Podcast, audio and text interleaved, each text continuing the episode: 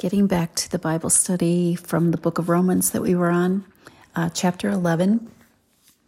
This is written by Paul to primarily Gentiles, according to my study Bible, and it was written in AD 57. So, about what, 27 years after Jesus had been crucified. And Paul is talking to most of the Gentiles mostly a Gentile audience.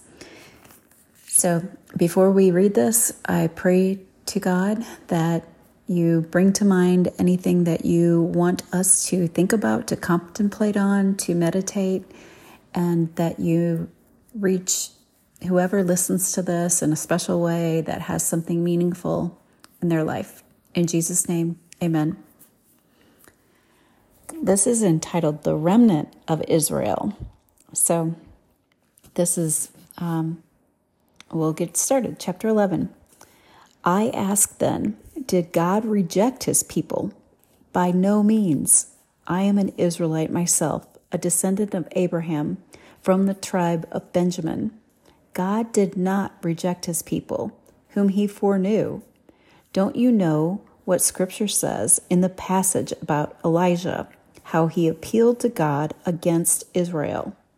Lord, they have killed your prophets and torn down your altars. I am the only one left, and they are trying to kill me. And what was God's answer to him? I have reserved for myself 7,000 who have not bowed down bowed the knee to Baal. So too at the present time there is a remnant chosen by grace. And if by grace, then it cannot be based on works. If it were grace, grace would no longer if it were, grace would no longer be grace. What then? What the people of Israel sought so earnestly, they did not obtain. The elect among them did, but the others were hardened as it was written.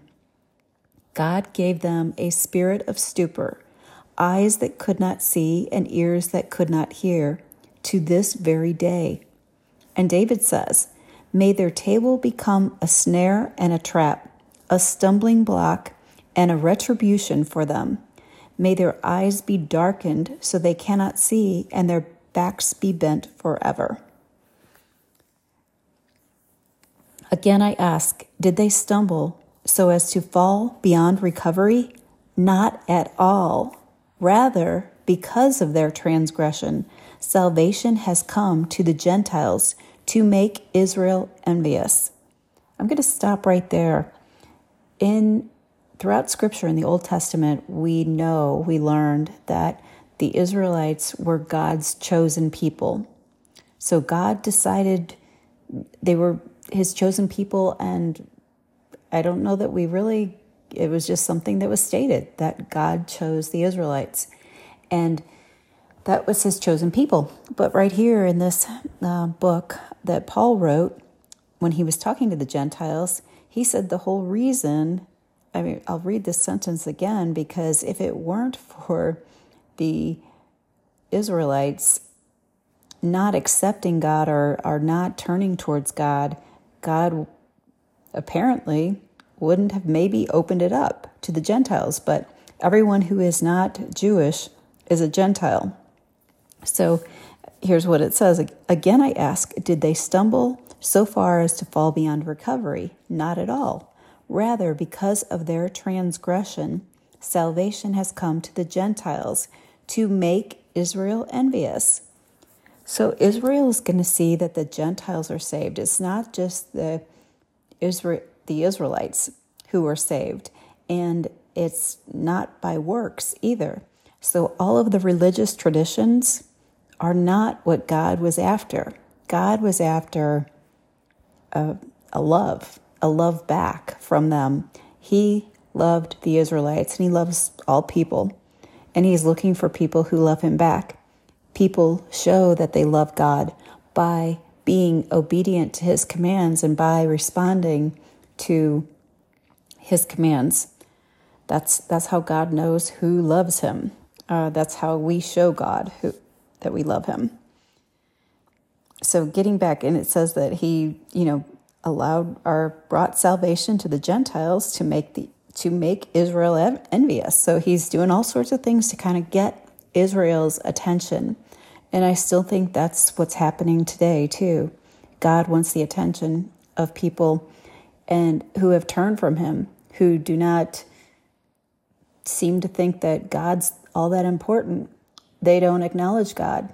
I say they, we, you know, there's a lot of people, all of us, you know, there's times where we just get so busy with our lives that we don't think about God. We ignore God. We don't even, it's kind of like when you're healthy and you don't take for granted being healthy until you get sick. And then when you get sick, you realize, gosh, it was so nice when I was completely healthy.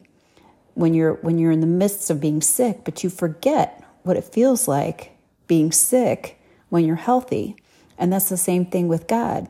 That when we're healthy and life's going good and everything's going great, a lot of times people forget God or they just keep going on and they're, you know, God is just a side, something on the side. It's not something that, it's not a relationship that we prioritize. And that's what is very clear throughout the Bible. God wants us to prioritize our relationship with Him. Getting back to Scripture. But if their transgression means riches for the world, and their loss means riches for the Gentiles, how much greater riches will their full inclusion bring? So again, Paul's saying the that Israel is going to they'll, they'll probably have something even more so than all the Gentiles because they are the chosen ones of God. But we're just those who are not Israelites are just lucky that we were included, that we had that opportunity, that God gave that opportunity to us so that we could have salvation. I am talking to you, Gentiles. Inasmuch as I am an apostle to the Gentiles, I take pride in my ministry, in the hope that I may somehow arouse my own people to envy and save some of them. For if their rejection brought reconciliation to the world, what will their acceptance be but life from dead? If the part of the dough offered as first, first fruits is holy, then the whole batch is holy. If the root is holy, so are the branches. If some of the branches have fallen, have broken off, and you, though a wild olive shoot, have been grafted in among the others and now share in the nourishing sap from the olive root, do not consider yourself to be superior to those other branches. If you do, if you do, consider this. You do not support the root, but the root supports you. You will say then, branches were broken off so that I could be grafted in. Granted, but they were broken off because of unbelief and you stand by faith. Do not be arrogant, but tremble. For if God did not spare the natural branches, he will not spare you either. Consider therefore the kindness and sternness of God. Sternness to those who fell, but kindness to you, provided that you continue in his kindness. Otherwise, you will also be cut off. And if they do not and if they do not persist in unbelief, they will be grafted in, for God is able to graft them in again. After all, if you were cut off of an olive tree that is wild by nature and contrary to nature were grafted into a cultivated olive tree, how much more readily will these, the natural branches, be grafted into their own olive tree? So, this is just about how the Gentiles, all who are not Israelites, how everyone was grafted in, brought into the olive tree. The olive tree is symbolic of the Israelites. And as and we were branches and some of them were broken off because it says here of unbelief because they didn't believe so their branches were broken off and that allowed for the gentiles or the non-israelites all nations who are non Israelites to be grafted in. Then I do not want you to be ignorant of this mystery, brothers and sisters, so that you may not be conceited. Israel has experienced a hardening in part until the full number of the Gentiles has come in, and in this way all Israel will be saved. So, this is important to think about. I'm going to read it again. I do not want you to be ignorant of this mystery, brothers and sisters, so that you may not be conceited. Israel has experienced a hardening in part until the full number of Gentiles has come in, and in this way all Israel will be saved. So it's this is the another um, place where we're seeing that God is giving us time. He has a certain time period that He has determined Himself, His appointed time. And until His appointed time arrives, all the non Israelites have the opportunity to be grafted into the olive tree, to become a part of Israel. Because what is going to happen when Jesus returns he, and he begins to rule for a thousand years? The city of Jerusalem is going to be where Jesus reigns from. And there's a little bit of question, I guess, about whether um, I'll just say what I believe, and I'm not quite certain, but I believe during the millennium, it's still this earth, but it's restored. And then I believe after the millennium, this earth is gone away because a new heaven and new earth come from the heavenly realms, from something God has created that hasn't been broken. But in the meantime, in this thousand year reign, everything's going to be restored and that will be the point where there will be you know everyone i don't know at that point we still won't all become israelites because i know there are different nations that do rise up at the end of the millennium that will fight against jesus against god and be defeated so it's probably not until the city of Jerusalem comes down, the heavenly city of Jerusalem comes down. And in that heavenly city of Jerusalem, it's very different. It's way larger than the city of Jerusalem. Uh, when you get into the book of Revelation, I believe it is, that gives you dimensions. And it's way larger than what the current city of Jerusalem is. But that's the final one, the final city, and that's where they talk about like streets of gold and these semi precious stones that are the foundations of structures, and that there's this um, river flowing, and well, actually, no, that's in the millennium because it says there's a river, flowing out of the temple, and then there are trees on both sides that are for the healing, and I think that's this transitionary period where there will be this amazing, peaceful time on earth. And it talks about, you know, a toddler playing with a cobra and a lion laying down by the lamb. There's not going to be this predatory uh, existence that we've seen, that we know from today. But when Jesus comes and returns, it's going to be this amazing, peaceful time. And there will be another temple because it's definitely described in Ezekiel um, in the latter chapters. So there's going to be another temple that will be built, and that'll be in the um, during the millennium, I believe.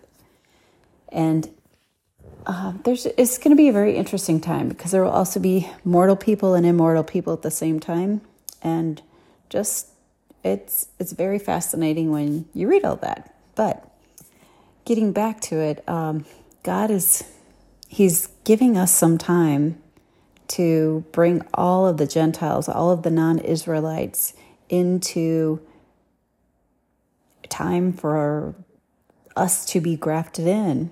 And I don't know if it's going to be the way, you know, God gave everybody free will and He has appointed times for things. So I'm guessing that maybe God will just say, okay, time's up. Who's ever, you know, in Christ at that point, you're part of Israel. Whoever's not, you're on the outside. You didn't get in in time. I mean, because there is evidence of that. When Jesus talks about it, and he told the parable of the virgins who prepared themselves and they had their lamps, and one of them kind of, they all got sleepy, but then one of them had oil in the, not one of them, but five of them had oil in their lamps and the other five didn't so they were asking can we have some of yours and the and the other that had it said no because it might not be enough for our lamps so go you know get your own. So they went off to get their own. They weren't prepared yet. They went off to get prepared but the time that they went off to get prepared jesus returned. The, the bridegroom returned. And so the virgins who were there who were prepared went with him. And then the doors were closed. And then in the meantime, the ones who went to go get the oil, they went to finally get prepared, you know, because they waited around and they didn't do it right away. So then they go back and they're trying to get in and they're knocking, and it was too late for them. And that's the way we have to know Jesus is the one who told this parable.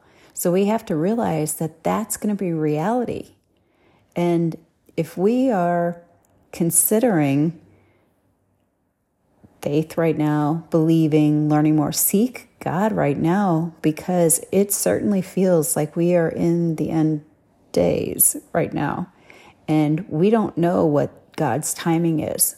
As soon as God says this is, a, He can do, He can change something in an instant. And as soon as He decides this is when it's going to happen, there's no changing that. God is God we don't we don't get to say oh we need i need a little bit more time you know can't you I, you know whatever make some excuse. No. God you know god's putting this out in front of us. He's giving us time. He's giving mankind thousands of years. And we look after all these generations and it's we're in a race against time right now. And for ourselves like whoever is going to truly turn to god and prepare themselves for the return of Jesus. I mean, that's really where we are right now. So I'm going to get back to scripture. So, um, as it is written, the deliverer will come from Zion. He will turn godlessness away from Jacob, and this is my covenant with them when I take away their sins. As far as the gospel is concerned, they are enemies for your sake, but as for as far as election is concerned, they are loved on account of the patriarchs. For God's gifts and his call are irrevocable. Just as you were at one time disobedient to God, now have now received mercy as a result of their disobedience. Like I'm going to read that. Just as you who were at one time disobedient to God have now received mercy as a result of their disobedience, so they too have now become disobedient in order that they too may now receive mercy as a result of God's mercy to you. For God has bound everyone over to disobedience so that he may have mercy on them all. Oh, the, oh, the depth of the riches of the wisdom and knowledge of God! How unsearchable his judgments and his paths beyond tracing out. Who has known the mind of the Lord, or who has been his counselor? Who has ever given to God that God should repay them? For from him and through him and for him are all things. To him be glory forever. Amen.